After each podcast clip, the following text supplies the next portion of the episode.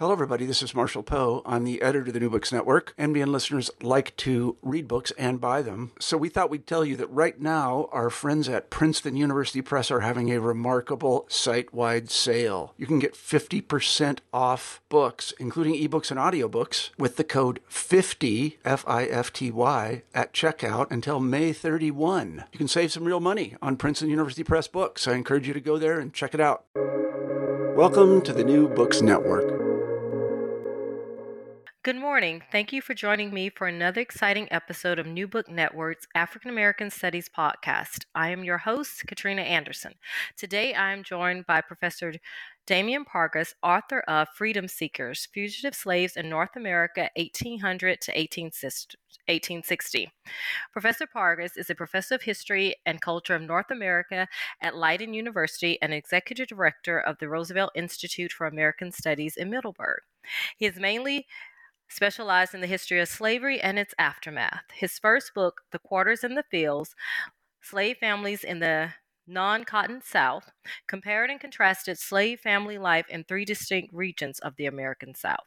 His second book, Slavery and Forced Migration in the Antebellum South, examined the experiences of interstate, local, and urban slave migrants from a comparative perspective.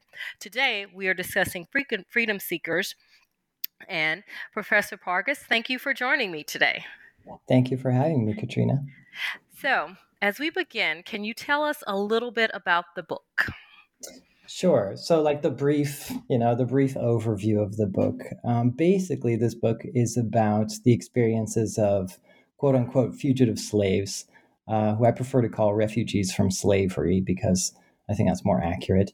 Um, but the experiences of fugitive slaves throughout North America in the antebellum period. Um, so I think most people know about like the Underground Railroad and the flight of enslaved people from the southern states to the northern states in the 19th century. But not many people know that enslaved people, in fact, ran like in every direction to escape slavery, so north and south.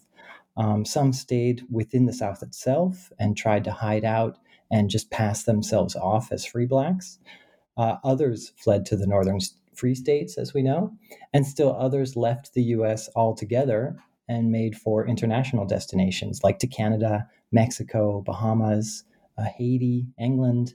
Um, and wherever they went, the landscape of freedom that they were forced to navigate as refugees from slavery um, looked different and it required like different strategies to remain free. So in the book, I deliberately take like a continental approach and what I'm trying to argue is that the fugitive slave issue wasn't just a North South conflict in the antebellum period. It really was like a North American issue, a continental issue. I think what makes the book's approach unique um, is the way that it delineates three different spaces of freedom, what I'm calling spaces of freedom throughout North America. And what I mean by that is different types of destinations that enslaved people ran to. So, first, like a lot of enslaved people, probably most of them actually, fled to spaces of what I'm calling informal freedom. And these were places within the slaveholding states, so in the South, usually in towns and cities where runaways had no legal claim to freedom or protection, but where they nevertheless tried to escape slavery by passing themselves off as free blacks. So, just sort of disappearing in free black neighborhoods, adopting false names and false freedom papers and just trying to pass undetected. That's right inside the South itself. Second, uh, they fled to spaces of what I'm calling semi formal freedom. And by that I mean free soil regions like in the northern US, where runaways had a contested claim to freedom and protection, and where there was this conflict going on between the state and the federal governments about the nature of protection for fugitive slaves, the conditions for potential re-enslavement under federal fugitive slave laws. So it's like they're they're sort of safe, but also sort of not. There is this this danger lurking where they could be re-enslaved and sent back to slavery in the South. Um, so that would be the second space, like a space of semi-formal freedom. And then third, um, enslaved people fled to spaces of what I'm calling formal freedom, which were free soil regions, but beyond the borders of the U.S. So free soil in places like British Canada and Mexico after the 1830s, where freedom and protection for refugees from slavery was guaranteed at least on paper and where free soil was not compromised by any fugitive slave laws or extradition laws to the US, um, like it was in the northern US. So I'm basically delineating these different destinations that enslaved people run to um, in an attempt to reveal the diversity in the experiences of fugitive slaves in the antebellum period and try to suss out why and how they fled to certain places throughout the continent. That's the book in a nutshell. How did you get interested in this topic? Yeah, I think um, honestly, this this topic has been with me for a long time. So, like, really, all going all the way back to my PhD um, research. Uh, both of my previous books touched upon runaways from slavery, if only briefly. So, like my first book, uh, Quarters in the Fields, that dealt with the family lives of enslaved people in the antebellum South, and I briefly had to deal with fugit- fugitivity um, as a response to the prospect of being forcibly separated from loved ones, especially during the like through the domestic slave trade. Um, so I was dealing with runaways already back then for my first book. Uh, that that sort of came out of my PhD. That was a revised version of my dissertation. And then the second book, um, for the second book, that I, I, researched the domestic slave trade itself. So of course I was dealing with runaways there too.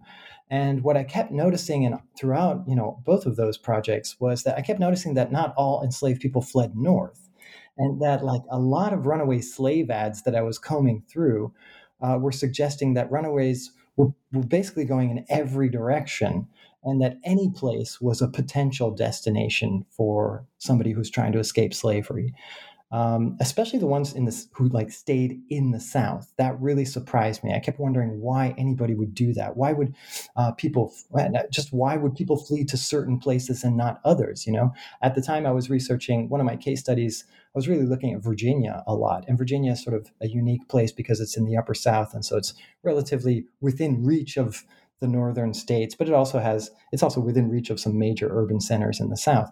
And I kept wondering, you know, why if why am I why am I why am I coming across enslaved people from the same place, like the same counties in Virginia, and some of them are running to Baltimore, and some of them are running to Pennsylvania, and some of them are running to Canada. It's like what makes somebody choose one destination over another over another and I just wanted to know more about that. So when I finished the last project, the, the one about the domestic slave trade, um, I wanted to, to continue this this sort of line, uh, this this train of thought on fugitivity. And so I applied for this this grant from uh, a large grant from the the Dutch Scientific Research Council, which is called NWO, and uh, I got it luckily, and that that allowed me to assemble a team of three PhD researchers, each of whom delved into a specific case study of fugitivity in North America.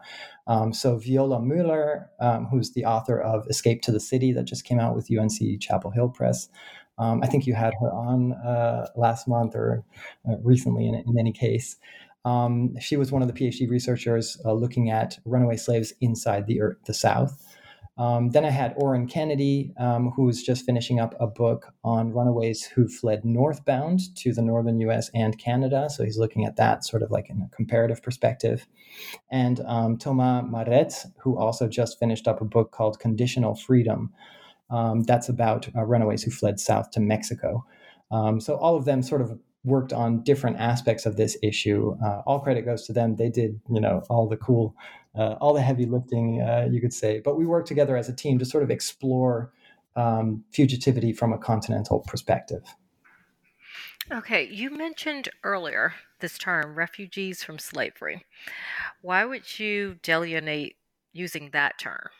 Yeah, um, I, I, I, so I, I, sh- I, should explain this. Actually, I can't just like throw that out there.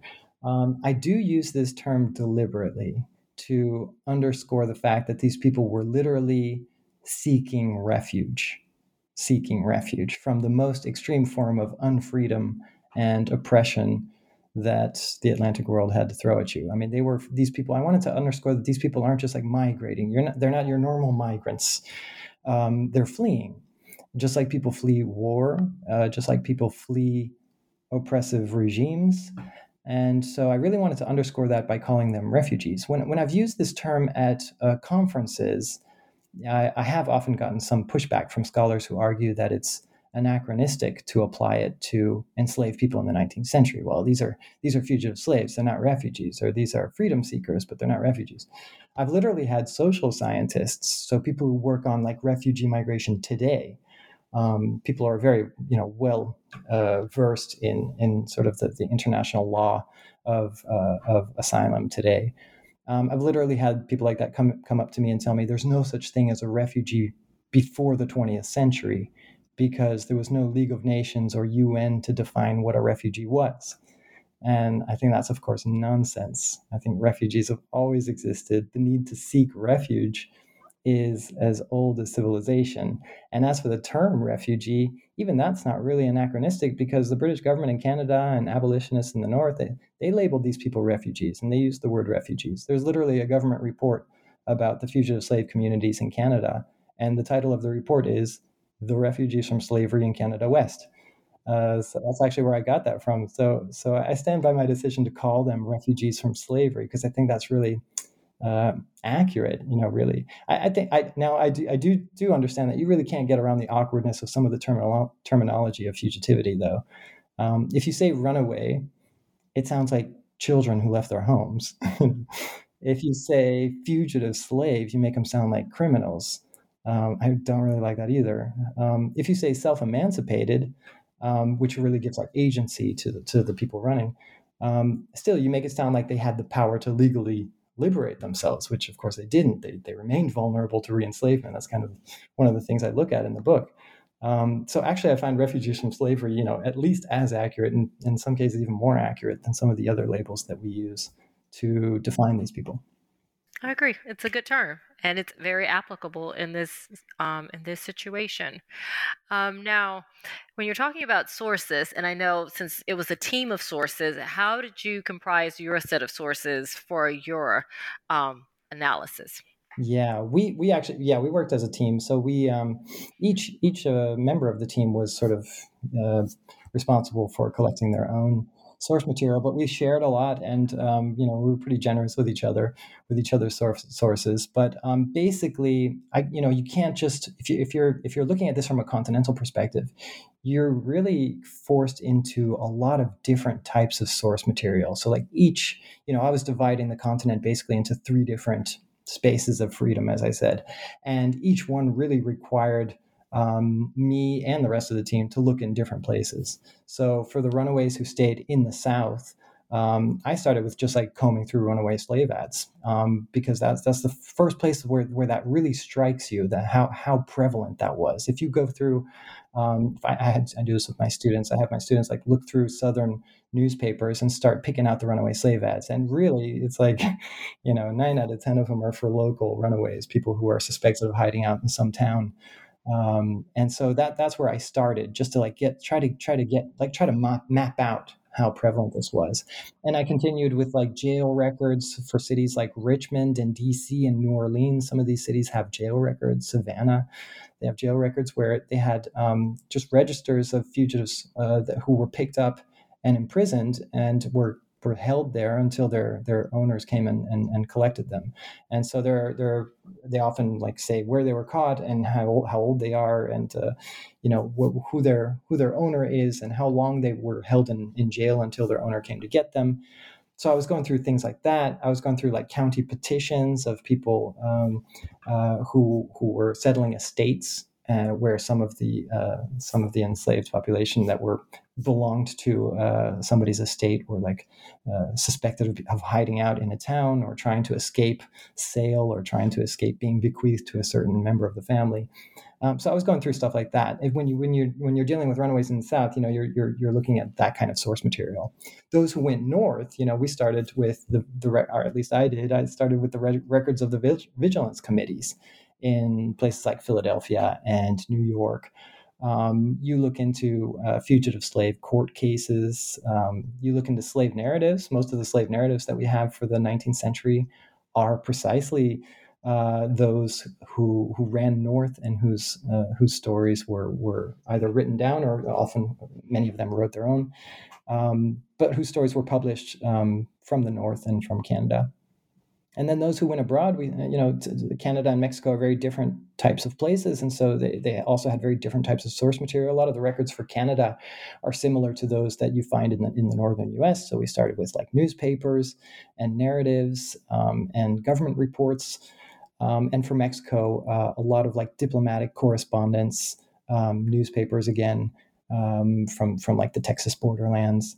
Um, but diplomatic correspondence was interesting because it was really considered like a diplomatic problem that Mexico was refusing to extradite uh, these people back to the uh, back to the U.S. So that's sort of where we started, um, and we just followed you know any rabbit hole that we could find. Uh, but they're very different types of sources, and it's kind of difficult when you're studying a theme like this because the whole purpose um, uh, of of running away is you know never getting caught and, and never you know people not finding out who you really are or where you're really from. I mean there's this constant threat of re-enslavement. So you're literally trying to find people who don't want you to find them. And so you know sometimes we had to be really creative and think you know sort of think like a fugitive and uh, like think where would you be ending up? Where would you be hiding out? And uh, and and following these kinds of things now, you mentioned about you delineated three different types of spaces of freedom. How do we get those spaces of freedom um, from the period of 1777? How do we get those spaces where we're able to provide a place for the um, refugees from slavery to go? Yeah, that's really. I mean, I'm. You're asking like how do how do these spaces evolve? How do they develop? Um, honestly, that that's a really interesting and I think o- often overlooked um, part of just North American history in general, there, there or, or just the history of Atlantic slavery in general. Um, the Revolutionary era, so the you know the, the starting with the American Revolution, um, is a period that really sees a radical shift in the landscape of slavery and freedom uh, in the Americas in general, but especially visible in North America. And North America basically bifurcates in this period. And um, that's sort of often uh, overlooked how important and how radical this transformation was. Before the American Revolution, um, there is basically no such thing as free soil. The, the whole term, the concept of free soil, does not exist in the Western Hemisphere before the American Revolution. Um, the, the, the, the entire notion of free soil at all only dates from 1772, from the Somerset case in England, and even then it only applied to England. Um, and that's right on the eve of the revolution. So, in the colonial period, if you're an enslaved person and you want to escape slavery by running away, it's like, where are you going to run? There are no free states, there are no free colonies. Canada has slavery, Mexico has slavery. Literally, from the Arctic down to uh, Patagonia, there is slavery. So there are no colonies that have any like legal friendly policies to enslaved people. Your options are going to be limited, right? Your options are practicing marronage, um, so so running into the wilderness, and so you have all these communities hiding out in the wilderness. Um, your options are trying to hide out in port towns and pass as free, uh, which is not really that easy in colonial mainland North America because there really aren't that many free blacks at the time. But in the Caribbean, this is kind of an option in certain places. Um, and your only other option is like getting lucky and fleeing to the enemies of your owners, um, especially during certain geopolitical conflicts. So, for example, Spanish Florida is famous for um, offering protection to runaways from the British colonies um, during the colonial period.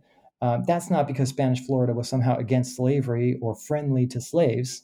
The opposite, they had slavery. This is the Spanish Empire. Uh, they just, you know, they're interested in sticking it to the British. And uh, you see something similar happening with certain Native American communities that are like at war with the colonists. And it's like some enslaved people find refuge with them during certain periods. And then um, the most classic case is during the, the, American Revolution itself, when the British offer asylum to uh, runaways uh, who, who, are willing to take up arms for the king's cause, right? So you, you, there, there, there is no free soil there. There's no, there's no like place that you can run to. It's not, there's not like there's, there's not a geography of freedom. There's just like getting lucky and trying to flee to your enemies, uh, your master's enemies. With the revolution, all of that changes. Um, you know, when when the revolution breaks out, all of a sudden parts of the continent uh, are starting to abolish slavery, and they're abolishing slavery on moral grounds.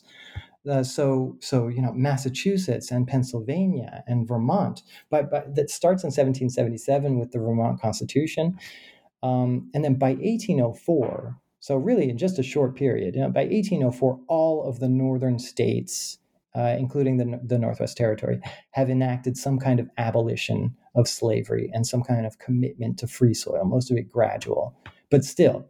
Um, and then even in the southern states at that time, um, during the Revolutionary era, again, uh, especially in the Upper South, the revolution leads to this relaxation of manumission laws, and that results in the growth of free black communities even inside the South. Um, and a lot of them end up gravitating to towns and cities. Um, so what what uh, what the, what the revolution does is it it's sort of it's the first blow to slavery um, in mainland North America uh, ever. I mean, it's it's really the first time that it's contested, and it's the first time that it's struck against. Um, so you have the emergence of free black populations popping up across the continent, especially in the former uh, the, the, the, the, the, the, former 13 colonies. So in the northern uh, states, they're abolishing slavery, and even in the southern states, they're manumitting, especially in the upper south, um, manumissions are, are, are uh, sharply increased um, even beyond uh, the border. So, so like up in British Canada, um, uh, Ontario sort of follows the lead of the northern uh, U.S. It's not called Ontario yet; it's called uh, it's called Upper Canada. But Upper Canada sort of follows the same trajectory on the heels of the northern states of the U.S. Um, Upper, Upper, Canada basically abolishes slavery by 1819. The rest of Canada and the rest of the British Empire has abolished by 1834. Mexico, in its own revolution, tries to abolish slavery and then really definitively does so in 1836. So there just seems to be this continually opening up of free soil and free black communities where now all of a sudden enslaved people can run to and try and escape slavery. Um, and you know, like I said, like these different spaces require different are basically they're legally very different. I mean the, you can run to these there are all these free black communities popping up in the south where now you can run to uh, and try and get lost in the crowd and pass yourself off as free. Um, there's no legal claim to freedom there but it's like it's an it's a new option. It's a, it's an option that didn't really exist on any large scale in the colonial period uh, just because there weren't there weren't very many free you know, uh, there weren't many, very many uh, free blacks in the colonial period, and now all of a sudden there are whole whole neighborhoods of towns and cities where uh, where you can get lost in the crowd and sort of try to escape slavery that way. The northern states are now committed to some kind of free soil, so you're you know there's this expectation that if you run there, they'll protect you. Um, and then when Canada and uh, and Mexico sort of follow suit by the 1830s, you know, there's this real notion that if you can just cross the border, then you're definitely you're completely free. These are governments that are basically hostile to any kind of extradition treaty uh, with the U.S. So so it just seems like it just seems like the geography is just opening up um, and and and transforming in a way that uh, that that is offering enslaved people new opportunities to escape slavery that just weren't there, at least not on that scale in the colonial period. Right, and it's interesting. It's interesting that as you're those environments of free soil are opening up, you're also having that paradoxical nature of slavery where you're beginning to have second slavery. It's becoming more entrenched. Exactly. At exactly. the same time.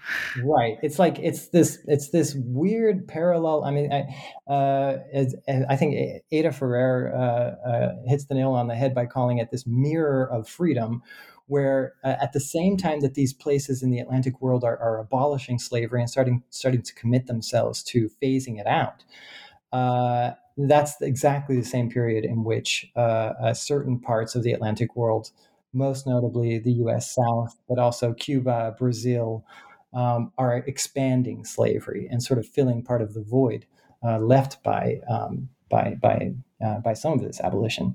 And I think that's really interesting because what it does is, on the one hand, it makes it, it on the one hand, it, slavery is expanding like in the U.S. South, and it's, it's expanding at an alarming rate. I mean, it's really just this wildfire that slavery in the colonial period was.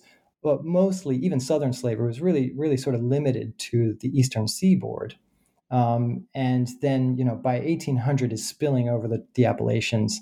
And by the by the 1810s, by the 1820s, it's really just running across the deep South and as you know, following cotton and the enormous success of cotton. So at the same time that slavery is um, expanding, all these free soil territories are popping up all around the South. They're literally uh, north of the South, south of the South. I mean, uh, in every direction. And so, um, you know, as slavery is expanding and becoming more entrenched, it's really giving people, enslaved people, um, even more, uh, more of a reason to want to flee. It's like this. It seems like this storm is just never going to end. Um, at, during the revolutionary in the revolutionary period, if you were an enslaved per- person in Virginia, you you would have been forgiven for believing that maybe someday slavery would be phased out, even in Virginia. I mean, they were actually discussing it in Virginia. Um, they were discussing it in Maryland. It was sort of on the table, you know, even if only briefly. Um, but certainly by the 1820s, by the 1830s, uh, there is just no hope that this is ever going to stop. I mean, it's just growing and growing and growing and growing, and the domestic slave trade is ripping families apart, apart left and right. And you know, there is no way that this monster is going to end on its own. And so that just sort of gives enslaved people even more incentive to want to flee. Luckily for them, there are all of these new places and that they can run to and try and uh, and escape slavery. Right, and they're aided, so they've got there's the changes that are happening, but you've also got growing on the ground as well this transportation revolution, which yeah. can aid them as well as they're seeking um, to find yeah. freedom during this period. Definitely. Yeah, that's that's really important to the whole story. I mean, what we're entering, what we're doing is we're entering sort of the modern age here, and um, you know, in the wake of the American Revolution, um, that the, the Industrial Revolution is already going on in Britain. It follows uh, to the United States in, in uh, the, the first half of the of the uh, of the uh, of the 19th century. And um, you know, part, part of the techno- the new technologies that that facilitate the expansion of slavery um, ironically, and expansion, the expansion of the domestic slave trade, um, which is just you know destroying communities, just destroying families, um, really making slavery even more traumatic, if that's possible, uh, than it already was. Um, but these same technologies that are facilitating the expansion of slavery throughout the South um, also facilitate escape to a certain extent. Um, and the transportation revolution is a really good example of that. So you have, um, you know, the, the implementation of uh, uh, of riverboats and steamships that are plying the Ohio rivers and the Mississippi rivers to transport uh, uh enslaved people from the Upper South to the Deep South, right? And um, these same waterways are are providing a means of escape for people uh, from the deep south. I mean, the Ohio River is the border between north and south, and uh, there are people smuggling themselves on on board of these vessels in an attempt to get to the free states. Um, so, you in, in, a lot of the runaway slave ads from from the deep south, but even you know even the upper south, um, there are all of these warnings uh, to captains of vessels uh, to to not unknowingly uh, transport uh, runaways in, on board of their vessels uh, because uh, apparently people are smuggling themselves on board in an attempt to to to make it to the free states. Um, you see something similar happening even after trains are starting, are, are, are um, after the railroads are laid, and after trains are being used uh, in the South. Uh, this really only takes up and takes off in like the 1840s, but um, you see enslaved people running away on the trains. Um, and I had I found an account of a, of an enslaved person who was sold to Georgia from Virginia and ran all the way back to Virginia by jumping trains, basically, um, including uh, basically laying down on the top of a train uh, throughout most of Virginia. Uh, and talking about how he's scared to death in the tunnels and stuff. I mean, it's like it's amazing that that you know the the, the extent that they were the, the, the, hazards that they were willing to uh, to to take um, to risk in order to to flee. But um, but these are these are basically you know means of escape, turning into means of escape. I mean, it's really difficult to run from Georgia all the way uh, to uh, Northern Virginia without getting caught. Uh, j- just traversing that landscape alone is already difficult, let alone uh, when you're being pursued uh, by slave catchers and with dogs. Um, the train is offering you, you know, t- cutting that down into a three day journey um, and uh, and allowing you to, to get by unnoticed. Now, for those who are not trying to get out of the South and staying in those informal spaces of freedom, as you call them, were there better places in the South that would be suited than others for those who wanted to remain in the South? Yeah, one of the things that I found was so one of the one of the surprising things that I found during this research is that um, basically any place within the South could be a destination. So even some of the smallest uh, county seats um, could be a potential destination for for a runaway. Um, but if I were running away, let's say, uh, uh, I think the, the, the, chances of success were, were much greater in large urban areas. And the South really only has a few of these. So um, Baltimore would be the first number one destination, I would say. Uh, Baltimore was undoubtedly the, the most popular destination for enslaved people from the Upper South. Um, the reason for that is that Baltimore is uh, ironically the city with the largest free black population in America, North and South. Um, so even though Baltimore is a southern city, it's a large city, it's a port city, and it has a very large free black population. Um, it's a majority free black population. So what that means is that the, the, the free black population outnumbered the slave population to an extent, to such an extent that basically any free black any any black person you met on the street in antebellum Baltimore, uh, you're going to assume you have to assume that they're free um, because the slave population was even in the minority there. Um, so places like large cities with large free black populations like Baltimore, these these tended to be better destinations than the smaller you know county seats. Um, Baltimore, these large cities also have more employment. Um, they have entire neighborhoods um, where free black people live, so it's easier to sort of get connected and get lost in the crowd. Um, like I said, they have more employment because they're they're port towns so there's there's always like work at the docks um, and associated industries. Uh, so so a place like Baltimore, another place like uh, Washington D.C., so the District of Columbia, Richmond, um, Charleston, New Orleans. Uh, these are the places that you know you're really likely to get away with it. Um, precisely because they have large free black populations. Um, they're port towns where there's plenty of work. Um, and uh, you know it's just easier to get by undetected and anonymous in these places. They're just more uh, support networks, and it's you know larger populations. So if, if I were running away within a place of like informal freedom like that, uh, I think it would have made for the bigger the bigger cities in the South. But but you know having said that, you find you find runaways basically everywhere. I mean, really even small small county seats. I think what's important for these people who are running away f- within the South um, what's important is that the that that, that not just how big the free black population is in a certain destination or in a certain city, but also just that after the revolution, the whole link between uh, blackness and slavery is sort of disrupted to a certain extent. So you do have, even in the small county seats, there are free black populations, there, even if they're just small. You know, a place like Fredericksburg in Virginia that really only has, you know, a few hundred black people, uh, free black people, um, a few a few hundred is you know in some cases enough to get by without anybody asking questions you know what, what in, in in towns and in even in the smallest towns across the south uh, everybody knows that some of the black people are going to be free. And if everybody just assumes that some of them are going to be free then there's less of a chance of anybody you know asking questions about this stranger who just arrived in our town. It's like you just sort of assume that yeah it's possible they're free.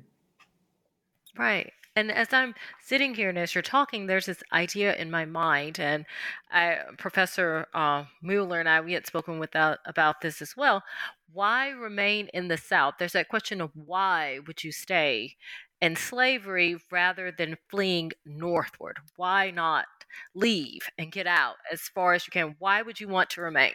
Yeah, I'll be honest with you. That really, that question, exactly as you formulated it, that's what um, really motivated me to to undertake this project at all. I was just fascinated by this particular group, and I thought, you know, why would anybody do that? What, what's going through your mind? Why why why would you risk everything?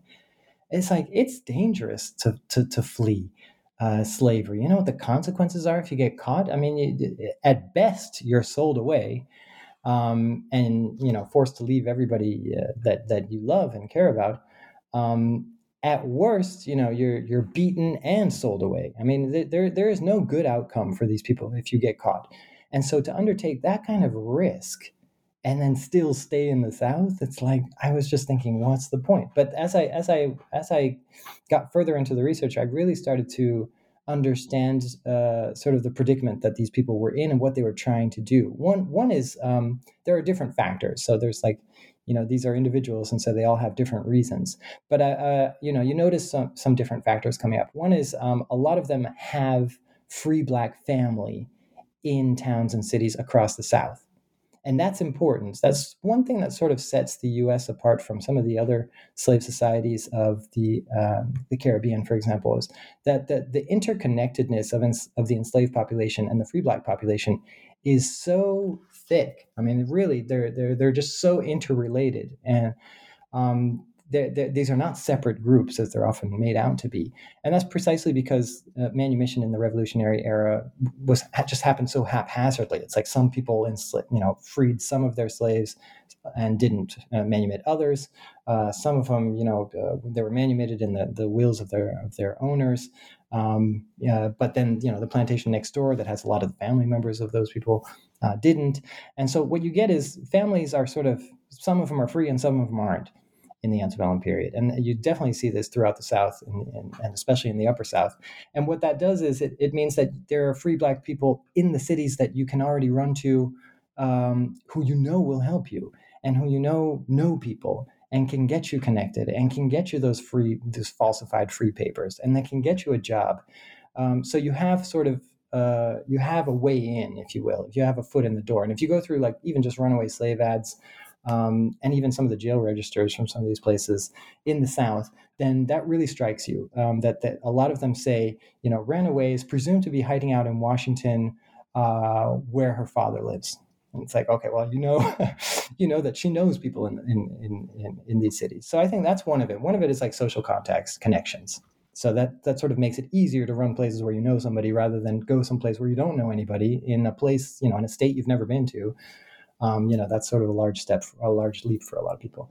Uh, another one, I think, um, this is also important, is uh, honestly that that uh, it may have just felt very daunting to enslaved people to leave the South, knowing that if you leave the South, you can't ever come back, and that's something that um, you know a lot of people don't i think don't really think about as much as they should. Um, everybody just assumes that if you're an enslaved person living in you know let's say virginia in the antebellum period that really your your best hope in life would be to flee to pennsylvania or canada. And that's all you really want. And if only you had the opportunity that's exactly what you would do.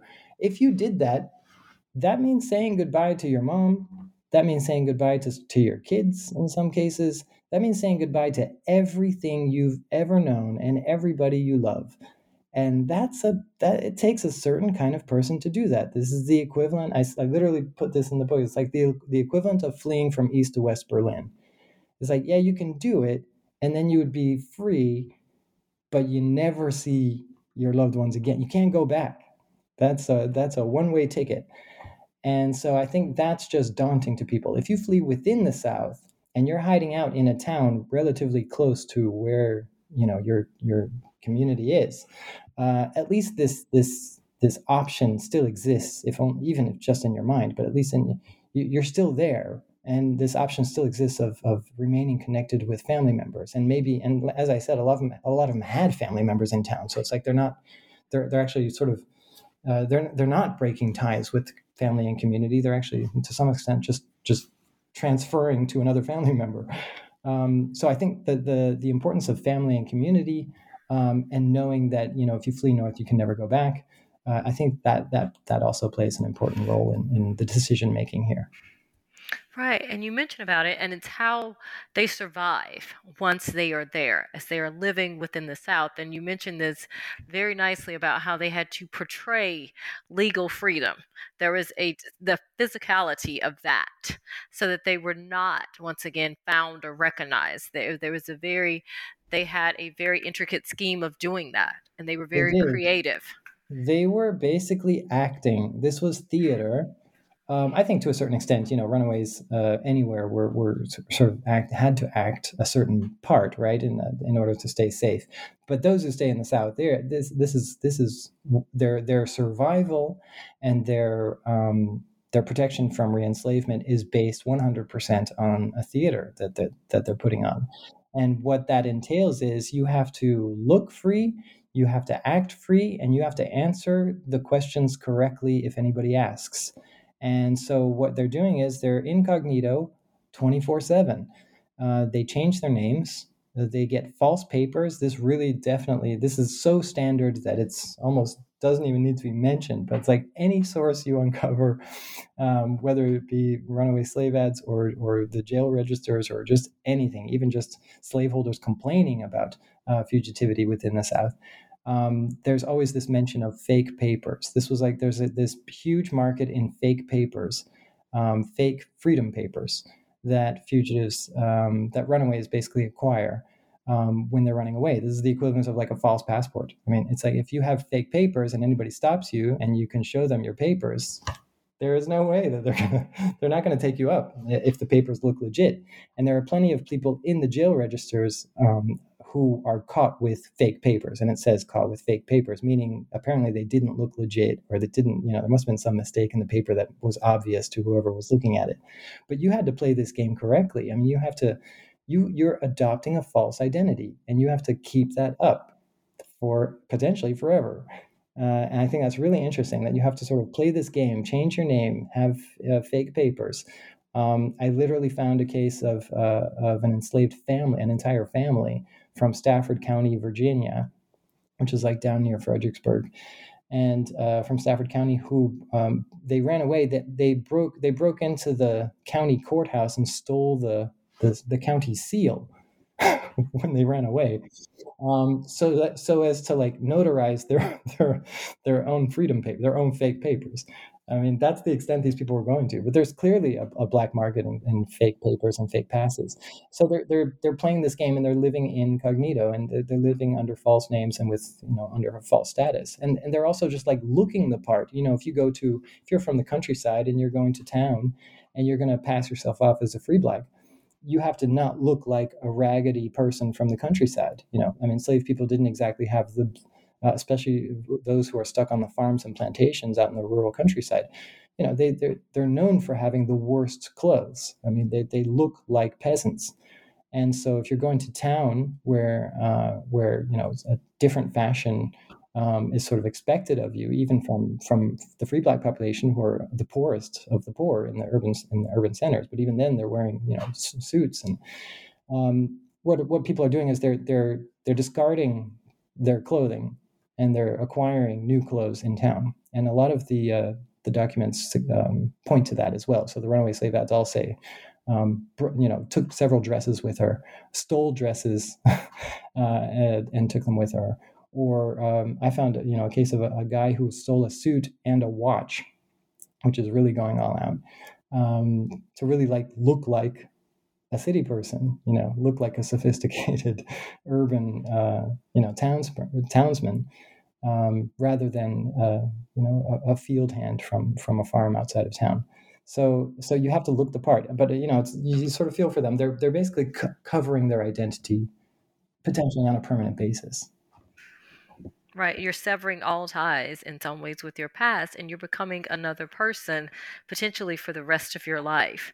Correct. This is who you are, and that's a part, it's a character, as you said, that you play pretty much close to heart forever. Yeah. You don't have a choice. It's life or death situation. Yeah. And there are even um, cases. So I, obviously, if any authorities stop you, then you know you're playing this part. But actually, um, Viola um, Viola actually shared this with me. But when we were looking at um, some of these cases for for Richmond, um, you know, we found cases of that that suggest that even within the free black community, they weren't always coming clear about who they exactly were or where they were from. Like even, you know, even sometimes, um, you know, the, the, the communities in which they lived didn't really know exactly what the details were, or like who their their original owner was, or even you know whether or not they were runaways. We found this case of like church registers from the African First African Baptist Church in Richmond, and I thought that was really interesting that there's this you know they they kept records of marriages and baptisms and things like that.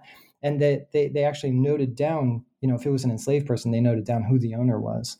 And if it was a free black person they noted down that they were free. Um, and they're keeping track in their in their records like this. And there are cases of marriages between you know a free black person and an enslaved person. And the the under the free black person it just says you know uh, free colored or whatever it says. And then under the other person it just has like a blank and a question mark or it says free and a question mark like yeah, they say they're free. We're taking them at, you know, we're taking that at face value, but I don't think they're really free. You know, like they're clearly a runaway. Um, so I think you know they're to a certain extent they're even playing this game within the free black community. This it's just the you know the the the anxiety they must have felt about potential recapture just must have must have dominated their their existence. Right. But for those in the South, so you have those who are willing to make that choice and remain there. But what about the ones who are going north into those into the northern communities? Why would you choose to go north over the Mason-Dixon line rather than staying in the south? What may what would make an enslaved person do that?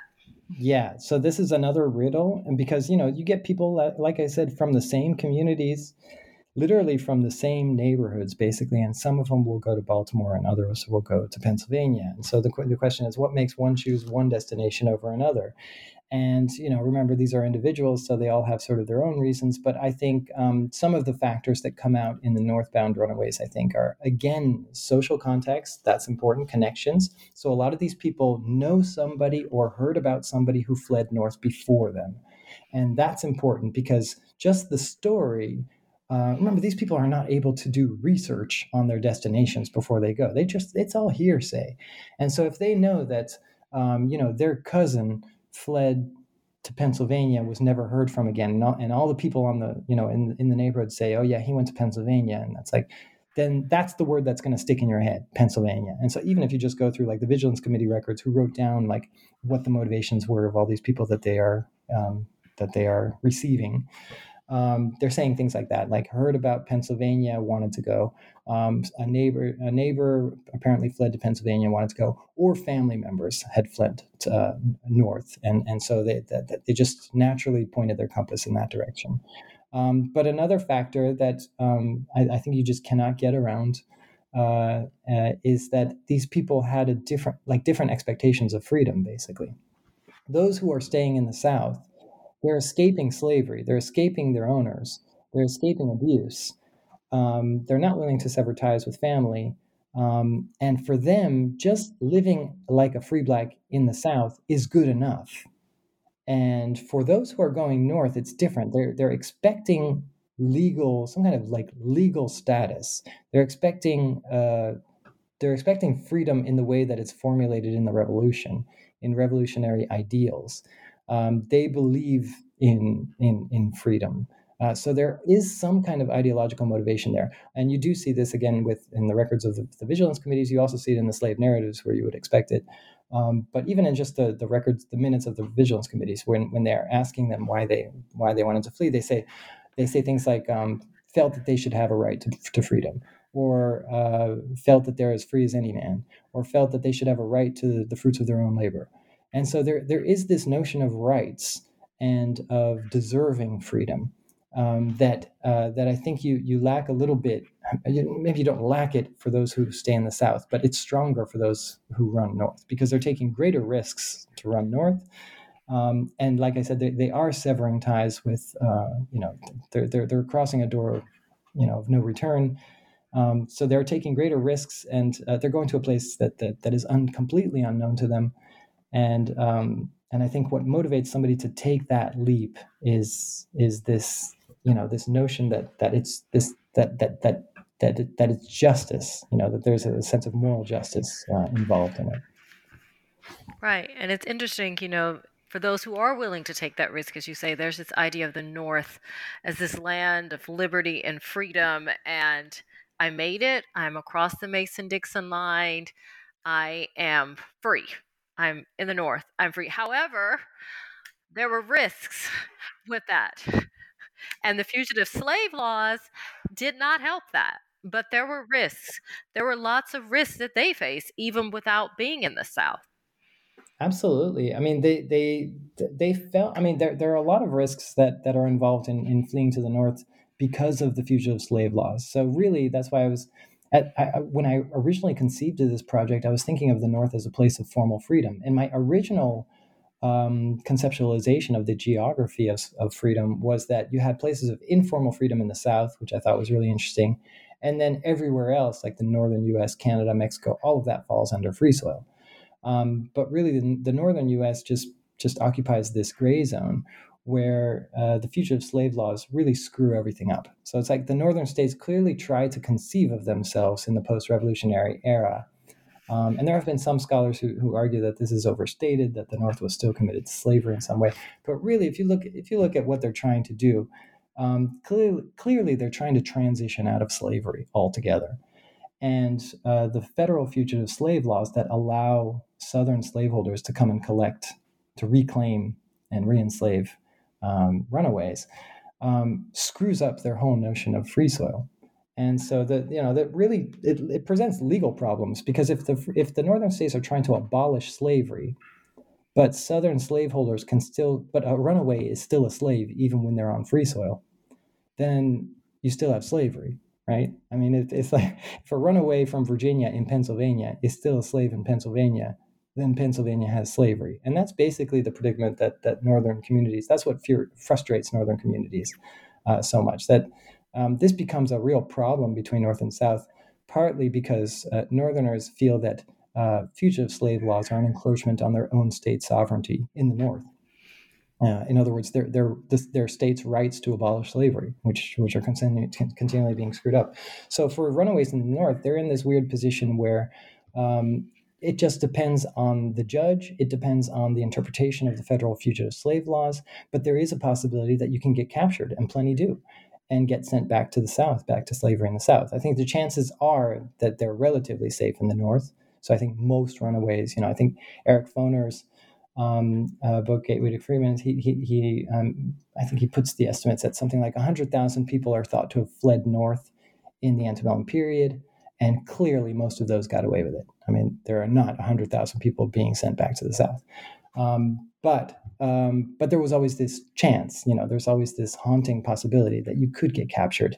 And if the if the judge is sympathetic to a certain interpretation of the fugitive slave laws, then you know your your your fate is sealed.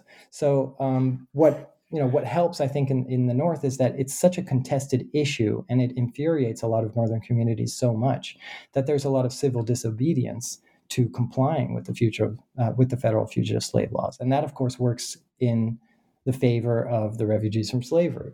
Um, if they're there and they're and um, slave catchers arrive, um, and and the north, you know, the, the, the community in which these people live are not going to have it. You know, they, they form like a mob or a, a posse to, to chase the slaveholders away, uh, the slave catchers away.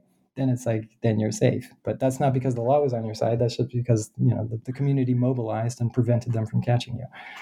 Um, so there's there's relative safe, safety in the north, but there's never like full safety. It just a lot of it is just really contested. Right, and were they able to survive economically in the north? Very difficult. So nowhere um, there is no promised land in North America. I think that's one clear conclusion of this research. Is like nobody's doing well, um, but uh, wherever they go, they're they're sort of relegated to the bottom rung of um, of the socioeconomic uh, ladder. But um, you know they're they're they're they're uh, most of them are able to get by uh, in the north. I mean, you can't really get around that. They're they're sort of connected into jobs um, uh, through free black communities um, who help them, um, and they're basically doing the same kind the same kind of work that that's being done in like these these cities in the south that I was talking about, like you know ports, um, domestic domestic roles for especially for women um, these kinds of things. The, the, the, the, sort of the bottom, low paid, um, very vulnerable uh, uh, sectors of, uh, of northern urban economies, that's that's where you're going to find these people. Um, so they they are able to get by, uh, but no, they're not. You know, they don't just like uh, run north and then uh, do so well that they buy a farm and you know live happily ever after. You know, most of them are not quite. You can, you can buy a living at best. So no, but slavery, but. true, very better than slavery, and they, there are the risk of recapture. There is that risk, but there's also violence that's going on in the North. There's violence that's happening, especially within um, against some of the African American communities during this period as well, and so they're walking into that environment as well. Yeah. So I think, you know, I, I don't want to paint the picture of Northern communities as all being abolitionists. They were absolutely not. I think most Northerners were at best indifferent um, to the plight of, uh, of refugees from slavery. Um, a lot of there is a lot of violence going on, especially in urban areas, and that you even get race riots in this in this period where you know people um, rise up and you know there's just mob violence uh, against uh, black people. Um, and so, no, none, none of these places are, are peaceful. Let's say, you know, there, there aren't that many like peaceful urban areas um, for, um, you know, for, for just for free African Americans in general um, in this period, uh, let alone th- those who are, you know, coming with nothing and, and have fled uh, to get there. So no, there, there's, there is violence, um, there is persecution, um, and then there's this ever looming threat of of being captured and, and re-enslaved. So the North really isn't, you know, the, the sort of promised land that it's often made out to be. Um, it's a it's a it's a better destination, let's say, and it's a legally it's a, a, little bit safer destination than any destination in the South, that's for sure. But there's a reason that you know after 1850, when uh, the, the, the, the, the fugitive slave laws is amended and, and, sort of made more severe, um, and when the North really starts to get into this this mode of you know there's real tension and, and sectional uh, tension going on. Um, there's a reason that Canada all of a sudden becomes more popular um, to to fugitives living in the north. Like that moves us. Great segue. That moves us into those formal spaces of freedom of Mexico and Canada. And you're right, that 1850 fugitive slave law kind of sparked, because even for those refugees of slavery who considered themselves, some of them, safe in the North, it was time to move further for some of them who were willing to yeah, do that. That's right. Actually, I made I'm, i tried to make this distinction um, in the book as well, and I think um, it was something that surprised me. That I was just thinking that okay, so I, I thought I'm, I'm studying you know runaways who are running from the south to various other destinations in North America. And so when I was conceiving of like Canada, let's say that's you know the most certainly the most written about and the most popular international destination. Um, I was thinking people who are running from the south all the way to Canada. In other words, they're just like going nonstop. They're they're they're they're not stopping in the north anymore. They're just like on their way north, come hell or high water. And what I've what I found was that a lot of them sort of use the North as a stopping point, and they're living in the North for a while, and then 1850 comes along, and that's they're like, that's it, we're going again. Like this place is getting too, you know, it's getting too hot here. Um, and uh, some of them are, are just pick up stakes and, and move again to the north, but they'd already been living in the northern U.S. Um, so some of them have been living in the northern U.S. for like seven or ten years. You know, that well established. You know, already had families um, in the north, and we're basically used to living in the north. Um, and then in the 18 after 1850, they just like pick up the whole family and move across the border to Canada, uh, where they're really safe. And it's true in Canada, they really were um, much, you know, they really were safe. There's no fugitive slave law that's gonna um, that's gonna uh, that can reach them up there. Now, for those of our for those who were willing to cross the border, go into Canada, go down to Mexico, um, through your research, which one did you find as a more hospitable environment?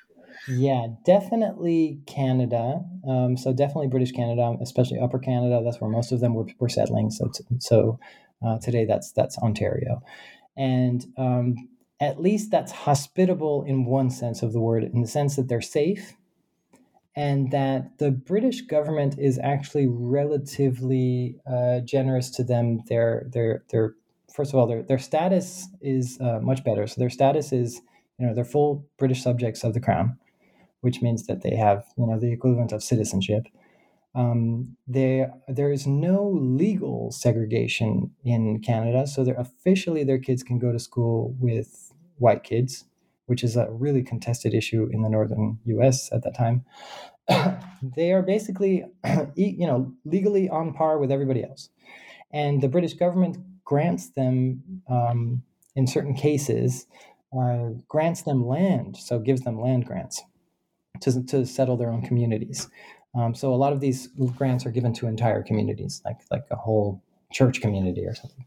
And so you do you do, you know in general these people are um, helped in a way that they are not in the northern U.S. and definitely in a way that they are not in Mexico. Um, so the, in that sense, I would say British Canada is a very hospitable place for uh, for runaways from slavery um, I would say that the flip side of that coin is British Canada was extremely racist. So it's like, uh, on the one hand, in a material sense, they're being he- helped, and in a legal sense, they're safe, and they really are safe. Um, but uh, you know, white Canadians want absolutely nothing to do with these people, and so there's a reason that they're getting land grants. It's because nobody wants them in their town and there's even protests up in Canada. You don't get the violence you get. You don't get really like these major race riots that you get in uh, New York and in Cincinnati and some of these other places. But uh, you do get uh, real hostility um, by white um, Canadians um, who don't want uh, black people to go to school with their kids, for example. And so, you know, the school issue becomes really like this big issue that blows up. Um, and uh, sort of convinces a lot of runaways to uh, either keep their kids home or to start their own schools. Schools. And yes, Mary Ann Shadd Cary. yeah, Mary exactly. Shadd Cary and Henry Bibb, the educators, they're back exactly. and forth. And they are exactly sort of the, the pioneers of these regions where they're sort of trying to um, they're trying to recruit um, people to to continue up north where they're fully free. Um, and they're trying to to really push this this uh, this notion of self reliance. You know, like you can come up here, you can be free. The the the government is is you know sympathetic to our needs don't expect any handouts. We have to pull ourselves up by our own bootstraps, but at least here we have the means to do so. That's basically how Canada is being sold. Nobody's nobody's selling Canada as a place where everybody's friendly, because that's just not true. Um, it's just, but it is a place where they're left alone in general. Um, Mexico, on the other hand, is much more dangerous. And Mex- in Mexico, you know, Mexico also refuses to sign an extradition treaty with the U.S. Um, uh, welcomes runaways across the border, basically um, as a sort of geopolitical, especially in the in the wake of the Mexican War, when you know a large deal of Mexico is just annexed by the U.S. Um, so Mexico is hostile to, to U.S. expansion and is definitely suspicious of uh, slaveholding expansion. Um, the whole Texan Revolution is basically about that. And so, for the, the Mexican government, to their credit, um, are putting uh, laws on the books that that that are meant to protect runaways within the borderlands. But their status in Mexico was a little bit, you know, more more confusing. I mean, it, they they weren't just like granted, you know, citizenship or citizenship rights or anything like that. It was very difficult for them to acquire legal status. So, um, you know, they had to get basically the the equivalent of a uh, like uh, nowadays we would call it like a visa, basically a, documents to to that allowed their residency in Mexico. This is very difficult to get because in order to get that, you had to prove uh, that you were uh, a resident from uh, your previous country. And enslaved people were not even considered people in their previous country, right? So they were not getting the documents they needed to even apply for a residency status in Mexico. And it's like it was like that, right? Where they're basically in this legal limbo. They're not being sent back because Mexico refuses to send them back, but uh, but they're also not being granted like full legal citizenship. They're basically just being to- they're they're tolerated. They're they're tolerated and and um, you know, nobody wants to extradite them, uh, but uh, but they're also left to their own devices to a certain extent. Um, they're vulnerable in Mexico, in the Mexican borderlands, in a way that they're not in the Canadian borderlands, because in the Mexican borderlands, they're relatively open and porous. And you have slaveholders, especially from Texas, um, just coming right across, just boldly coming right across and raiding border communities um, looking for runaways. Um, it's totally illegal. It's literally an international invasion, um, but they did it, and it happens. And the just the Mexico's northern border was just so poorly uh, defended um, didn't have enough troops up there, and so you know th- these kinds of things happen. So even in free soil territory, even in a, in a country that refuses to extradite you, you do get kidnapping in the borderlands. Um, so that makes them vulnerable. And then you have you know everything else that goes with being a refugee in a, a, foreign place. They didn't know anybody. They had no connections usually in Mexico, or very few. Um, they often didn't uh, speak Spanish. Uh, they had to learn, and you see that the more successful, the stories of the more successful people who flee to Mexico are the ones who who connect into local society relatively quickly. So those who learn Spanish, those who uh, end up marrying uh, a Mexican, and so sort of plugging themselves into a family network. Those are the ones that that there are success stories about. But you have plenty of them who are just you know uh, desperately poor, you know, uh, friendless, uh, just sort of wandering around uh, these towns, um, and you know, in this legal limbo status. Um, that I guess is better than slavery, but it's not. Um, you know, they're not. They're not. They're not supported in the way that they were uh, in Mexico. They're just sort of tolerated there. I, I'm sorry, in Canada. Wow, it's kind of interesting when you think about it, you know. But for those who are escaping slavery, you have to think about to become that refugee, especially if you're like on the US southern border, getting all the way to Canada, there's a lot of risk involved in that. So the easiest route would be to go to Mexico. It would be easier for you to get there versus trying to get across the Mason Dixie line. Then you've got to get across the border. Absolutely. Uh, I think a lot of it was just like flight of circumstance. I mean, uh, uh, important uh, factors that motivated people to flee to certain destinations were, you know, how easy is it is it to get there, and um, and for those who flee south across the border, a lot of them are coming from Texas. I would say most of them are coming from Texas, and um, those who are not coming from Texas are coming from like Louisiana and other places in the really deep, deep South.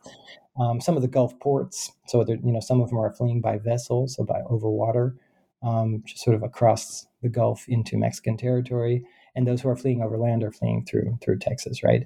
And so, you know, it's just Canada is thousands of miles away. Even the northern border is thousands of miles away, and so Mexico's right there.